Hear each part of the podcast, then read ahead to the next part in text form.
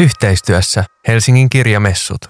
Mitä luet kirjailija ja tässä tapauksessa tänään Mitä luet Laura Malmivaara. Tämä ohjelmasarja on toteutettu yhteistyössä Helsingin kirjamessujen kanssa. Lokakuun aikana me tavataan kymmenen Suomen kiinnostavinta kirjailijaa ja taiteilijaa ja selvitetään, miten he kirjoittavat, mitä he lukevat, mitä he ovat elämässään lukeneet ja myöskin mitä he kuuntelevat. He ovat nimittäin saaneet valita myös musiikkia tähän keskusteluun.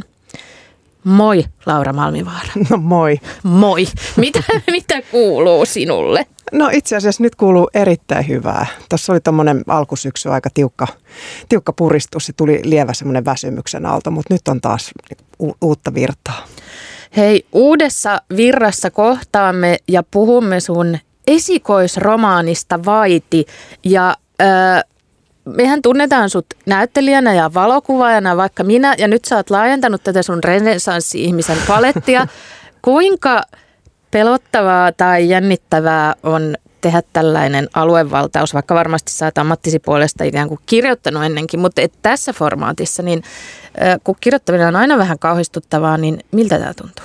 No mä oon itse asiassa tottunut siihen kysymykseen, että mikä, mitä sä, niinku, mitä sä niinku oikeasti teet. Mä oon tottunut tähän selittelemiseen, että miksi sä teet niin montaa asiaa yhtä aikaa, niin tämä ei sinänsä tunnu niinku miltään. Taas vaan uusi selittely. niin. Että oikeastaan se, se työ on ollut niin semmoista intensiivistä se romaanin kasaaminen, että se suurin stressi mulla on enemmän kuin toi kysymys, että ai nyt sä oot kirjailija, niin on ollut enemmän sit sen kirjan aiheen ympärillä. Että mä oon ehkä jännittänyt sitä enemmän kuin itse sitä, että mä oon kirjoittanut kirjan. Mm, niin, siinä on ollut sellainen niin kuin tuplajännitys, jonka fokus on ollut ehkä sitten se, se kirjan aihe. Mennään kirjaan ja sen aiheeseen, mutta ennen kaikkea itse kirjaan vähän myöhemmin. Mutta ensin mä haluan sanoa, että mä oon todella onnellinen, että sä teet tämän aluevaltauksen, koska äh, Tämä kirja on tämän aiheensa puolesta eh, eli tämmöisen omakohtaisen suuren kuohun, jonka keskellä sä ja sun perhe olette olleet, niin tietenkin se on itsessään niin kiinnostavaa ja herättänyt keskustelua, mutta vaikka sen ottaisi tästä kokonaan pois, tämä on ihan älyttömän hyvä romaani. Mä sanon tämän vilpittömästi mun sydämestäni. Voi kiitos. Ja sä oot kuitenkin just itsekin kirjoittanut romaani, että sä Ai. tiedät, minkälainen prosessi se on. No joo, niin, joo. Tietyllä tavalla, mikä siinä on niin kuin taustalla ja kaikki se, että se lähtee rönsyilemään, mihin se menee. Et mä oon ollut tosi iloinen siitä, että että ihmiset on ollut myös yllättyneitä siitä, millainen se romaani on ollut. Ja sulla on ihana kirjallinen ääni ja se jotenkin, enhän mä tunne sua ollenkaan, mutta se on jotenkin jotenkin siitä aistiin niin kuin sinut ja se on musta niin kiinnostava romaani. Nyt mä menin jo vahingossa niin, tähän kirjaan, mutta sanon vaan nopeasti, että, että, että mua niin ärsyttää, jos siihen keskitytään nyt tämän niin kuin tavallaan raflaavaksi koetun aiheen takia, kun se on ihan vaan vaikka romaani perheestäkin hirveän kiinnostava ja ansioitunut ja samaistuttava ja vaikka mitä. No mutta me mennään tähän myöhemmin. Ensin mä haluan nimittäin kuulla, eh, että millainen sä oot ollut sun elämässäsi lukijana? Oliko se semmoinen lukutoukkkalapsi vai oliko se silleen, että kirjat ovat paskaa? Mä myönnän, että mä en ole ollut mikään lukutoukka. Virkistävää. Joo, mä, mä en ole yhtään semmoinen kirjaston kolua ja tyttö ollut. Ei, mulla on ollut siis isä, joka on kertonut mulle aina vaan tarinoita itse. Et se oli meidän semmoinen iltasatu traditio, että isä kertoi hauskoja juttuja ja me sitten lapset naurettiin. Ja Millaisia ne niinku oli? Ne oli ihan mahottomia. Niissä oli usein jotain semmoisia mikkihiirejä ja akuankoja ja tupuja, hupuja, kaikki tämmöisiä. Niin kuin mun isä oli todella, tai siis rakasti Amerikkaa. Joo. Suomi-Amerikka-yhdistyksen puheenjohtaja Kajaanissa, joka tavallaan jo, jostain syystä mua huvittaa näin jälkikäteen. Ja mahtavaa.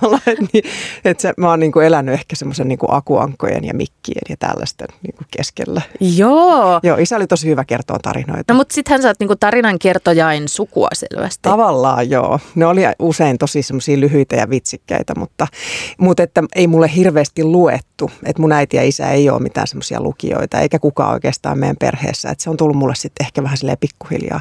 Toki me asuttiin Kajanissa äh, kirjaston vieressä, semmoisen pikkukellarikirjaston.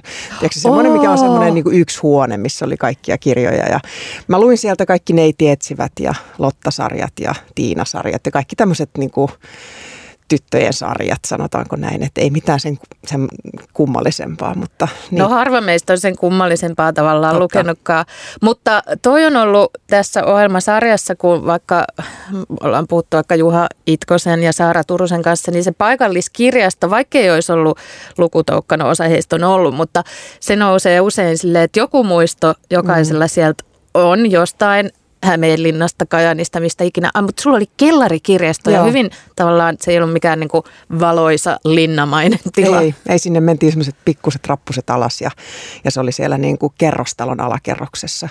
Mulla oli silleen hieno tilanne, että me asuttiin kauppakadun päässä, jossa oli siis meidän talo ja sitten oli koulu vastapäätä ja sitten oli se kirjasto. Ja sitten oli kaikki tavallaan siinä ihan lähellä. Mikä elämän piiri. Mm. Ja toi on myös noussut paljon esiin, noi kirjasarjathan on jotenkin niin ihanaa lapsena, että se on niin tyydyttävää, että tätä on toinen ja sitten tämän saman henkilön kanssa saa. Muistaaksä yhtäkään neiti etsivä tarinaa sillä mikä olisi ollut joku sun suosikki? Mä en kyllä muista ei, itse asiassa. Ei, ei, ne ei ollut niin kuin yksilöitävissä, että se oli niin kuin koko ei. se sarja. Ne ei, ja sitten niin. samoin oli kolme etsivää ja viisikko ja tietysti kaikki nämä. Joo. Joo ja Lotta-sarja. Lotta-sarja oli hyvä. Merri Viik tai joku oli sen kirjoittaja. Mm. Joku, niin kuin mä en tiedä yhtään vieläkään, kuka tämä henkilö oli ja mitä tämä oli, mutta Joo. ne oli niin ihania ne lotat. Niin oli. Sitten niihin liittyy aina mulla niin kuin irtokarkit. Et jotenkin karkit Joo. ja kirja oli sellainen yhdistelmä, mitä, mitä mä niin kuin harrastin. Et Mit... Oma sänky ja karkkipussi viereen ja sitten joku kirja. Mikä oli sun lempikarkki? Mm, mä tykkäsin hirveästi niistä salmiakki merenneidoista, semmoisia aika isoja, joita sitten pystyy jäystämään. Ne saattaa maksaa jopa 50 penniä. Niin oli muuta. Kalleen karkki oli aina 50 penniä. Niin oli. oli sellainen iso smailinaama ja sitten se merenneet. Joo, me ollaan selvästi sama ikäluokka. kyllä, kyllä. No mutta miten sitten yläaste ja lukio? Tuliko sulle joku semmoinen vaihe, että että tota, nyt mä rupean lukemaan näitä upeita klassikoita tai joku semmoinen identiteetin rakennusprojekti? Joo, kyllä mä voin sanoa, että tuli. Oikeastaan se tuli niin kuin siinä lukio, lukioiässä. Mä olin tuolla Sibeliuslukiossa ja mulla oli sekä filosofiaa että uskontoa. Ja mulla tuli joku sellainen ehkä tämmöinen hengellisen ja henkisen kirjallisuuden kausi. Sitten mä rupesin lukea Beauvoiria, Simone de Beauvoiria mm. heti lukion jälkeen ja opiskelin teologiaa vuoden ja luin kaikkea tämmöistä teosofiaa ja muuta. Joo. No mm. mitä ne sulle antoi tai miten muokkasko ne sun suhdetta lukemiseen tai, tai miten Ehkä ne avasi sellaisia uudenlaisia ajattelutapoja, että ehkä se Beauvoir ja Sartren niin kuin kiinnostava epäkonventionaalinen suhde mua oikeasti kiinnosti myös siinä ja, ja sitten samoin mua kiinnosti erilaiset maailmankatsomukset. Ja oikeastaan se on jäänytkin, että kyllä mä oon lukenut paljon erilaista uskonnollistakin kirjallisuutta laidasta laitaan, siis en pelkästään vaan mitään kristin, mm. kristillistä, vaan hyvin laidasta laitaan, varsinkin silloin nuorena. Toki sitten luin kaikki tota Valtarit ja, ja tota noin niin, Hemingway ja kaikki tämmöistä aika paljon amerikkalaista Joo. kirjallisuutta silloin nuorena. Se tuli sieltä isältä. se tuli muuten Steinbeckit ja kaikki tämmöiset. Joo, Juu, suuret Joo amerikkalaiset romaanit. Pyritkö ikinä Suomi-Amerikka-seuran puheenjohtajaksi, että sä olisit haastanut sun isän, kun sä olet lukenut näitä teoksia? En, mutta mä oon isän jalanjäljissä kuitenkin sukuseuran puheenjohtaja. no joo, ei mennä siihen. ei mennä siihen. No millainen lukija sä olet nykyään, Laura Malmivaara? No, mä ehkä sanoisin, että mä oon semmoisen kotimaisen kirjallisuuden lukija ennen kaikkea. Luen todella paljon uutta kotimaista kirjallisuutta. Jotenkin se kuuluu tähän työnkuvaankin, koska mä teen paljon draamaa ja, ja, ja kuvaan paljon kirjailijoita. Mä oon sutkin kuvannut. Totta, sä oot semmoinen katalogikuvausten kuningatar ja sä mm-hmm. osaat mm. tota, kuvata ihmisistä paljon kauniimpia kuin he oikeasti ovatkaan. Mm, kiitos. Mikä on Mä siis suuri lahja. En kyllä ihan tuohon usko, että kamera on sillä lailla, ei valehtele. Mutta tota, on todella paljon kuvannut kirjailijoita ja sitä kautta tutustunut kirjailijoihin ja lukenut heidän kirjojaan aina sitten niin vuosien mittaan. Tota, mikä on joku viimeaikainen kotimainen teos, joka on tehnyt suhun vaikutuksen tai, tai jotain tiettyjä kirjailijoita, joista tykkäät hyvin paljon? No on moniakin, siis todella monia. Mulle on esimerkiksi aina ollut, no sun mainitsema jo Juha Itkonen on ollut aina mulle hirveän tärkeä kirjallinen esikuva. Ja hänen uusin kirja on loistava. Samoin Helmi Kekkosen ihan just ilmestynyt Tämän naisen elämä oli todella hieno lukukokemus, jäi, jäi mieleen pitkäksi aikaa. Ja tuijotin sitä kantaa aivan silleen, että herra jestä, miten voi olla kaunis kirja. Joo, siis siinä on mm. ihana semmoinen piirretty yläkulmasta nainen jotain sylissään. Mm, joo. Ihanassa kimonossa, joka mainitaan sitten siellä monia kertoja. Mikä sua siinä tämän naisen elämässä sykähdytti tai sehän on aika ei mikään feel good teos varsinaisesti. Tai tavallaan on siinä, ei, ei nyt spoilaa mitään. Mun mielestä se kulki, kulki niin kuin hienosti ajassa, että se meni niin pitkän matkan ihan huomaamatta sieltä niin kuin lapsuudesta tähän päivään. Että mun mielestä se oli ilmava ja helppo lukea. Mä tykkään semmoisista kirjoista, jotka tavallaan vaan, ne on niin kuin semmoisia, miten mä nyt sanoisin, toteavia ja sitten kuitenkin hirveän syviä. Mm-hmm. Mun mielestä siinä, siinä yhdistyi jotenkin se, että se oli hirveän helppo lukea. Ja näin tyttönä, ja itsekin mulla on kaksi tytärtä, niin jotenkin se tyttönä olemisen tietty vaikeus ja ihanuus siinä jotenkin kaikki yhdistyi. Kyllä, tosi hyvin. Minkä kirjan sä aiot lukea seuraavaksi? No nyt mulla on Katja Kallion uusin kirja meneillään ja, ja tota, mitäs kaikkea. Mulla on ihan hirveästi uusia kirjoja, mitä mun pitäisi lukea. Mutta se nyt on ainakin tässä. Sitä luetaan nyt. Joo. Hei, nyt me kuullaan sun ensimmäinen musiikkivalintasi. Se on Lars Danielssonin kappale. Kerro, mikä se on ja miksi valitsit sen? Nämä kaikki oikeastaan biisivalinnat, mitä mä oon tänään tehnyt, niin on, liittyy nimenomaan tuohon Vaitikirjan mm-hmm. kirjoittamisprosessiin. Nämä on sellaisia, mitä mä oon kuunnellut todella paljon kirjoittaessa. Äh, Lars Danielsson on ruotsalainen jatsmuusikko ja, ja hänen semmoinen kuulas ilmava äh, äänimaisema on aina tehnyt muuhun vaikutuksen. Tämä kuulostaa vähän tämmöiseltä niin kuin ahdistavalta tämä Suffering, mutta se on todella kaunis kappale. Me kuullaan se nyt ja jatketaan sitten. Yhteistyössä Helsingin kirjamessut. Mitä luet, Laura Malmivaara? Tämä ohjelmasarja on toteutettu yhteistyössä Helsingin kirjamessujen kanssa, joilla kohtaamme Laura Malmivaarankin lokakuun lopussa. Ja syy, miksi me kohtaamme sut siellä on siis se, että sen lisäksi, että nyt me ollaan puhuttu susta lukijana, nyt sä olet myös kirjailija ja tämä on musta ihanaa, koska Vaiti on oikeasti todella hyvä teos. Avataan sitä sen nimestä saakka. mihin kirjan nimi viittaa ja oliko muuten sulle helppo valita se nimi? Se oli erittäin helppo valita. Se oli todella alusta lähtien mun tiedoston isolla caps kirjoitettu se vaiti. Ja, ja tota, halusin kertoa semmoisesta ahtaasta mielentilasta, jolloin on pakko olla vaiti. Itsensä ja muiden takia on pakko olla hiljaa. Ja, ja mitä sitten tapahtuu. Ja sitten loppujen lopuksi, kun mä aloin mennä siihen tarinaan syvemmälle, niin sieltä alkoi avautua paljon muutakin niin kuin eri sukupolvista olevia tarinoita. Mä muistin, kuinka mun isoäiti on sanonut mun äidille aina, että vaiti.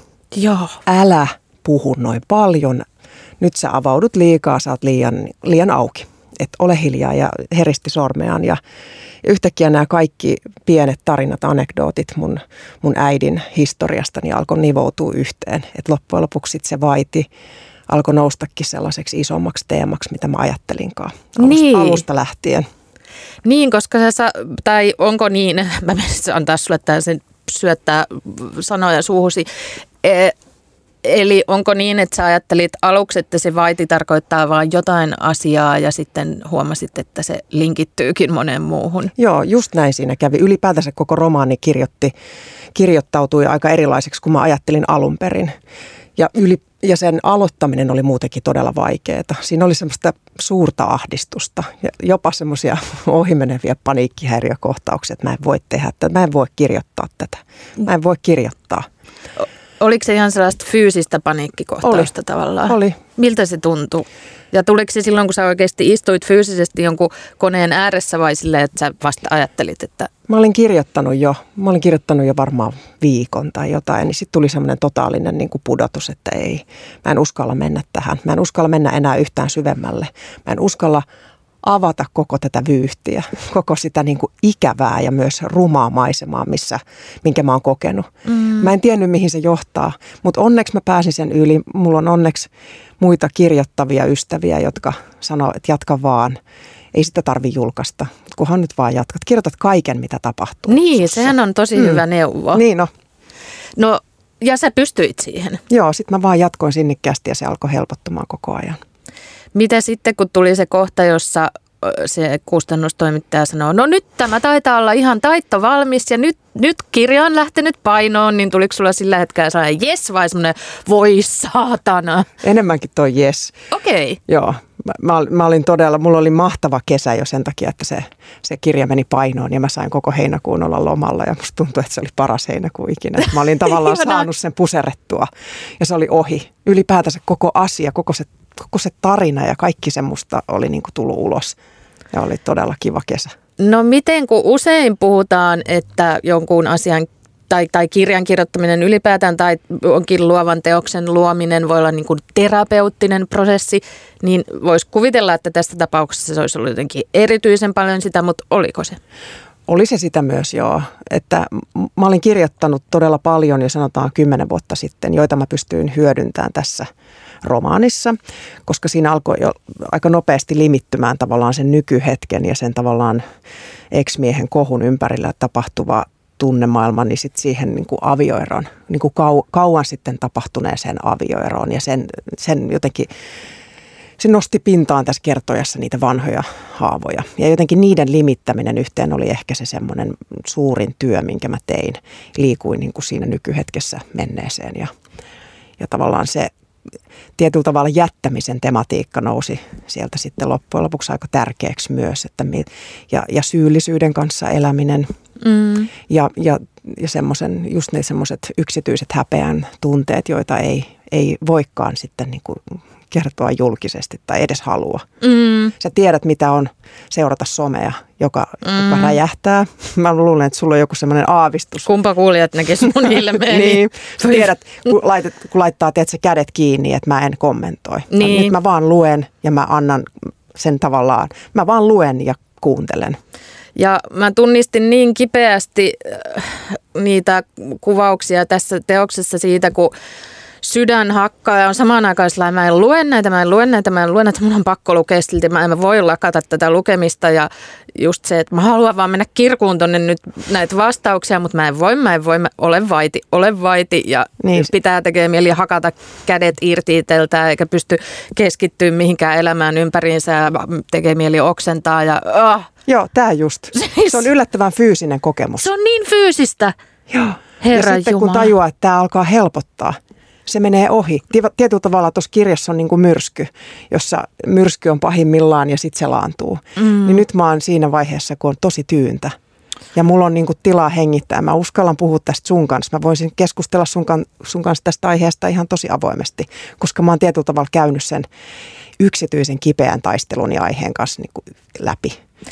Mä oon todella onnellinen sun puolesta ja jotenkin kun sitä kirjaa lukee, niin siis siinä moneen kertaan niin kuin itkettää, jotenkin elää sitä kaikkea sun kanssa tosi voimakkaasti läpi. Varmasti myös moni näkee asioita vähän eri kulmasta niin kuin liittyen tällaiseen niin kuin reaalimaailman tapahtumiinkin ja niin kuin havahtuu siihen, että ai niin, maailmassa on niin kuin monta vinkkeliä, mutta tota, niin se välittyy niin voimakkaasti se tunne ja sä oot onnistunut siinä hyvin mestarillisesti. Mitä sä siitä ajattelet, kun me eletään tätä autofiktion uutta kultakautta ja tämä kirjakin edustaa sitä ja tämä kaikki tällainen omakohtaisuus ja arvuuttelu ja on muutenkin niin voimissaan, niin tietenkin tähän kirjaan suhtaudutaan ehkä erityisellä uteliaisuudella. Ah, nyt tämä julkisuudesta tuttu henkilö, tätä kiinnostavaa, en halua sanoa spektaakkelia, koska se kuulostaa, että on jotenkin viihteellinen tämä tapahtuma, mutta niin kuin ja tämä kohua ja muuta, että mm. sitä lähdetään lukemaan sellaisella vähän tirkistelyhalullakin.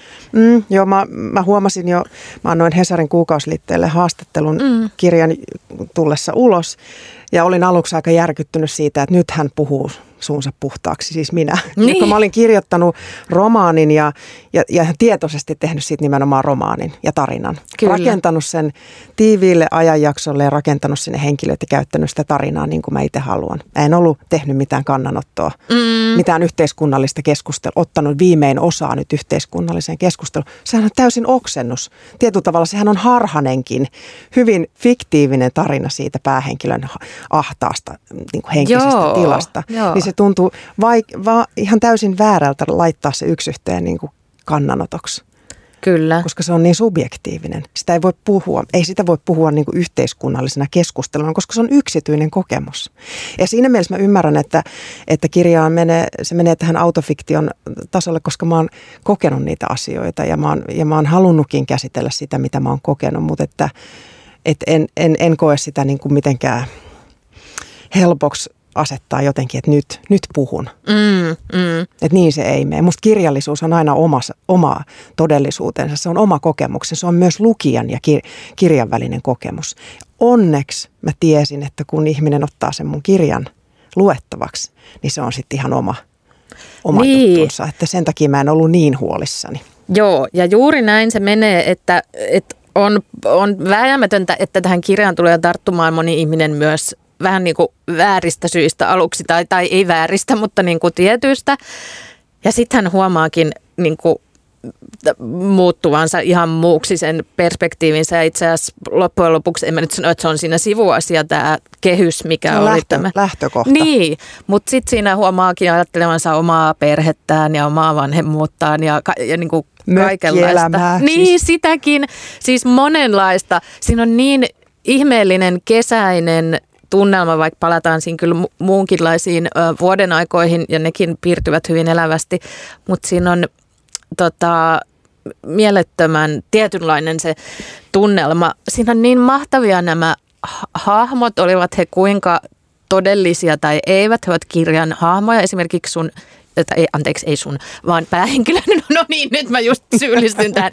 Päähenkilön äiti on aivan siis fantastinen, että kun me kuunneltiin tämä äänikirjana loppuun, mun puolison kanssa me molemmat vaan naurettiin autossa ääneen, kun me kuunneltiin sitä. Ja tässä äitihahmossakin jotenkin samaan aikaan hän on täysin uniikki ja täysin crazy. Kaoottinen. Ja Aivan outo ja si- yhtä aikaa täysin samanlainen kuin meidän kaikkien vanhemmat, että tulee mieleen niitä, että siis mun äiti on just noin, niin kuin en sanon sekaisin sillä niin kuin rakkaudella. Niin että- rakkaudella, joo. niin sille, sellaisia täysin se ihmisen random käytös on niin jotenkin hienosti piirretty, että nämä hahmotkin jotenkin aivan mahtavia. Niin on, ja ne tuo tavallaan sitä perspektiiviä näihin tällaisiin päivän polttaviin kysymyksiin. Joo. Se, miten eri lailla voi joku meidän vanhempien sukupolvi suhtautua kaikkien tähän, Joo. tähän tota noin, niin, ihmeelliseen, niin kuin, mitä kaikkien keskusteluun. Ja siis mä, mä halusinkin säilyttää sen äidin äänen aika outona.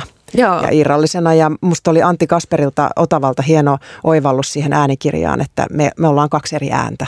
Joo, totta. Joo, se oli musta niin kuin mä ajattelin, että totta kai. Ja mä tiesin heti, kuka, sen, kuka lukijan mä haluan siihen, Maria Pakkaleen. Ja hän lukee sen. Niin mä, siis mä itsekin nauroin. Mä, mä oon kirjoittanut. Joo, Mä, mun oli pakko kuunnella siis äänikirjasta vaan ne Maria Pakkaleenin kohdat. Ja mä nauroin ääneen. Se oli musta niin mahtavaa. Joo, se on siis tämä dialogi ikään kuin, tai, tai ikään edes dialogi kuin se äiti, joka tulee sieltä sillä mm. tö, töpsähtää moneen väliin, on, on tota, todella fantastinen. Ja, t- ja tämä kirja toimii erityisen hyvin äänikirjana. Joskus mulla on sellainen olo, että romaani ei toimi äänikirjana lainkaan ja hyi helvetti, en voi kuunnella. Tässä tapauksessa ei ole ollenkaan niin. Ensinnäkin sun oma ääni tuo siihen sen, että mä, mulla on sellainen luottamus, että tätä tulkitaan tätä tekstiä juuri kuten se on tarkoitettu, kun välillä tuntuu, että ei, tämä lukija on tosi hyvä teknisesti, mutta se vie sen niin kuin jotenkin väärään suuntaan tai itsestä tuntuu, että siinä on joku ristiriita. Tässä ei tunnu sitä ja toisaalta tämä ulkopuolinen lukija eli äidin ääni on, on täysin niin kuin tuntuu oikealta. Joo, ja musta, musta on hienoa, että sieltä kuuluu nimenomaan eri-ikäisen naisen ääni. Joo.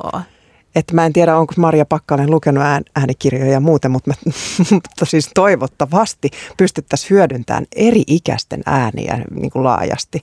Ja mä oon saanut niin hirveästi palautetta tuosta äänikirjasta, että se on ihan uskomatonta. Ja miten paljon sitä on kuunneltu, yli 10 000 kappaletta kuulemma jo nyt. Niin just. Joo, että mä oon tosi iloinen, että, että, että tavallaan äänikirjat tuo lisää luki, lukijoita tavallaan, että mm. se kirjan maailma kasvaa autoradi, autoon ja keittiöön ja tavallaan mihin tahansa sä kävelet metsässä. Mä oon saanut palautetta ihmistä, jotka on kuunnellut sen metsäkävelyillä. Joo, mäkin olen kuunnellut sitä myös metsässä. Joo, joo, se on ihana ajatus, että luonto ja se koko se, ne kaikki sanat niin kuin yhtäkkiä niin kuin yhdistyy. Joo, mä haluan kysyä kohta lisää tuosta äänikirjan lukemisesta vielä jonkun kysymyksen, mutta sitä ennen kuunnellaan sun seuraavan musiikkivalintasi, joka on Eevan ja Manun Ocean. Miten se, no joo, mä osaan arvata vähän. tai siis, no ei, miten se liittyy tähän teokseen tai sun mielenmaisemaan? No mä rakastan heidän musiikkia siis ylipäätään, kaikkia heidän biisejään. Mutta tämä Ocean oli, jotenkin se tuli siinä sellaisessa vaiheessa, kun mä olin jotenkin tämän kirjan maailmassa. Ja tämä on kirjoitettu merenrannalla, tämä kirja. Jotenkin se Ocean biisin semmoinen lavea ja ihana kuulas maisema. Taas taas sana kuulas, mutta se jotenkin tulee kaikissa näissä biiseissä, että mä tarvin sitä tilaa. Joo. Niin tässä biisissä sitä on. Yhteistyössä Helsingin kirjamessut. Mitä luet Laura Malmivaara ja mitä luet nauhalle tässä tapauksessa, koska mä haluaisin kysyä sulta Vaitiromaanin äänikirjan nauhoittamisesta. Sä oot siis itse lukenut Maria Pakkalenin kanssa tämän, tai siis te molemmat luet, tulkitsette tätä teosta, niin mikä siinä yllätti sua siinä äänikirjakokemuksessa? Vai oliko se lukenut äänikirjoja aiemmin? Olin muutaman lukenut aiemmin ja mä tiesin, että se on ensinnäkin raskasta. Se on tosi raskasta. Aivan käsittämättömän raskasta. Mä olin aivan loppu jokaisen session jälkeen. Joo. En ollut koskaan ennen lukenut omaa tekstiä. Sieltä nousi yllättävät asiat pintaamaan, että onko täällä tämmöinenkin lause. Että aika, aika jännä ja onpas. Yritin olla laittamatta liikaa merkityksiä, koska mä ajattelin, että tästä ei saa tulla missään nimessä raskas. Joo. Ja, ja sitten aluksi jännitti ihan hirveästi, sanotaan ekat sivut hir- Joo, sydän ihan sydän tuntee tuossa noin Aivan silleen. kauheata, kun oikein hävetti, paljon jännitti. Niin. Mutta sitten kyllä se onneksi, onneksi siitä sitten laantui ja sitten se meni. Ja sä viittasit jo tuohon, että sä näet tämän mahdollisuutena, kun tästä äänikirjan olemuksesta ja vaikutuksesta kirjallisuuteen on puhuttu tässä paljon, niin äh, ikään kuin mahdollisuutena, että kirja tulee ihan uusiin paikkoihin ja se on tavallaan ehkä matalampi se kynnys myös. No mä se seuraan sisälle. esimerkiksi mun 17-vuotias äh, lukihäiriöinenkin tytär kuuntelee todella paljon äänikirjoja, niin mä Niin ajattelin, just. että se on mahtava juttu. Ei se ehkä lukisi niitä, sillä riittäisi kärsivällisyys ehkä lukee, mutta se kuuntelee paljon. Kyllä mä näen sen niin kuin hienona mahdollisuutena. Toki sit, siitä, se pitäisi olla myös ansain, ansain, ansainnallisesti niin kuin niin. oikeudenmukainen, jos nyt jotain, mutta, mutta et on se hieno mahdollisuus. Millaista palautetta, sä sanoit jo, että sä oot saanut paljon palautetta ja että 10 000 kertaa oli jo kuunneltu tämä äänikirja tai joku tällainen huikea luku, niin millaista se palaute on ollut ja miltä se on tuntunut ja Siis mä oon ollut aivan ällistynyt, että sitä on tullut niin paljon, koska siis en mä oon tajunnut, että on tämmöiset alustat kuin some, mistä Mm. mä saan suoraan sitä palautetta. Ja on jokaiselle kirjoittanut jotain. Se on ollut mulla nyt semmoinen päätös, että mä kiitän jokaista, joka kertoo omia tuntemuksia. Ja ne on ollut siis, aika monet sanoo, että tätä, että kuunteli tai luki sen niin kuin yhdeltä istumalta, että okei, no hyvä, että se on siis ollut ihan vetävä. Ja moni on ollut koskettunut tai jotenkin, va- että se on puhutellut niitä ja niiden lukijoiden niin kuin just peilannut sitä omaa historiaa. Että siitä mä oon iloinen, että se on jotenkin äh, avautunut enemmän kuin vaan sen niin kuin jonkun julkisen kohun maailmassa. Et ehkä just sen takia se on tuntunut todella kivalta. Mä oon saanut myös miehiltä paljon, ettei Hei, toi pelkästään naisilta. kivaa. Joo. Joo, sekin on musta tärkeää, että tulee niinku, niinku monen ikäisiltä ja miehiltä ja naisilta. Että on, on tosi otettu. Onko se miesten palaute ollut jotenkin erilaista tai niin kuin, että onko se fokus silloin jossain eri teemassa tai miten, Mun mielestä miesten palaute on jotenkin semmoista asiallista. No niin, semmoista kunnioittavaa. onko sellainen hyvä Laura Malmivaara, On. kiitos mukavasta näin? kirjasta. Hyvä, joo, todella. Ja nai- naiset menee ehkä enemmän sit tunteella ja sitten Niin. niinku peilaa sitä omaa. Tosi todella upeita palautteita on saanut. Et odotan oikeastaan just kirjamessuja sen takia, koska mä pääsen kontaktiin sit suoraan lukijoiden kanssa. Mä, mä todella odotan niitä jo. No niin, tähän olin tulossa lopuksi. Helsingin kirjamessujen teema vieläpä on tänä vuonna dialogi, niin äh, dialogia lukijoiden kanssa on luvassa, eli sä et niinku kammaa sitä, vaan saat aivan janoat sitä. Todella. Mä, mä juttelen kaikkien kanssa mielelläni. Mulle saa, mua saa niinku, tota, ottaa hihasta ja tulla kertoa kokemuksia todella mielellään. Mähän on siis, mun pakko kertoa tähän yksi kirjamessa kokemus, No. kun mä oon lukenut tosi paljon autofiktiota ja Pirkko Saisio, Märta Tikkasta ja näitä. Mm. Ja, ja, ja tota noin, niin myös Knauskoodia, Joo. norjalaista Karl Uwe. Ja hän oli sitten tota, muutamia vuosia sitten kirjamessuilla. Onko se tavannut Knauskoortin? Mä olin jonon perällä, tietysti siinä oli niin kuin sata naista mun edellä. Me odotettiin sitten Joo. signeerausta ja hän istui siellä niin kuin komeana ja mystisenä. Joo, komea ja- mystinen kyllä. ja mulla oli se mun oma kirjani ja sitten lopulta mä pääsin sen luo ja Mä sanoin sille, että tänään on mun synttärit. Niin kuin se oli totta, mulla on aina synttärit, kun Sä niin keksit ton. En. Mä sanoin, että mulla on mun tänään synttärit, että näin. Ja sitten se vaan hymyili ja kirjoitti sinne niin kuin sen signeerauksen. Ja sitten se oli sillä ja mä, mä olin aivan jotenkin punastelin siinä ja kiitin. Ja sitten menin siitä pois siitä jonosta ja luin sitten sen signeerauksen. Niin siinä luki, että hyvää 28-vuotis syntymäpäivää. Ja mä olin, että Ei. mikä mies, miten täydellinen one-lineri, hei. Helkka. Mä menin ihan kananlihalle. Kelaa. Ja Mä mä oon saman aikaan kateellinen ja me mennään pudota täältä tuolilta. Siis miten hyvä läppä. Miten kukaan voi keksiä tuossa hetkessä tollasen? Ja se näki, että mä oon yli 40 ihan siis totta kai, mutta siis loistava oivallus. Ai siis, että. Mä luulin, että hän olisi fantastinen vain teoksissa ja sit tosi lattea ja ei keksi mitään hauskaa niin kuin on the spot ja sitten hän vetää tällaisen siihen. Joo, mä- Katsoks hän silti ihan coolisti vaan, kun hän ojensi sen Joo. ja hän tiesi, että sitten jälkikäteen Joo, luet. ei paljastanut mitään. Musta se oli kyllä. Mä aion lukea kaikki sen teokset jo ihan sen takia. Sä ostat niitä kaikkia myös viisi kappaletta ihan kai. kannatusmielessä. Okei, eli mitä jos sua lähestyy nyt Laura Malmivaara joku Helsingin kirjamessuilla ja sanoo, että mulla on tänään synttärit ja antaa kirjan signeerittäväksi, niin mitä sä aiot kirjoittaa niihin? niin voisikohan käyttää saman jutun. Jos joku- Voi, voi, voi. Joo. Joo. Okei, eli toivottavasti kukaan ei kuullut tätä itse asiassa nyt, koska sitten kun sä heität tämän, niin kaikki on ihan, miten saatte keksiä noin upean jutun. Hei, mä toivotan sulle ihania Helsingin kirjamessuja.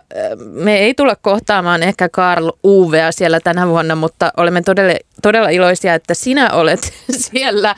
Ja, ja tota, mä toivon ihan hirveästi, että sä tulet kirjoittamaan paljon lisää. Mitä sä siitä ajattelet? Kiitos kannustuksesta. Kyllä mä aion jatkaa. Siteen Ihanaa. tai save. Tämä on ihan kuin olisi kysynyt joltain olympiaurheilijalta, että aiotko jatkaa uraasi? Kyllä aion. Hei, kiitos siitä. Äh, Nähdään kirjamessuilla. Kiitos tästä. Yhteistyössä Helsingin kirjamessut.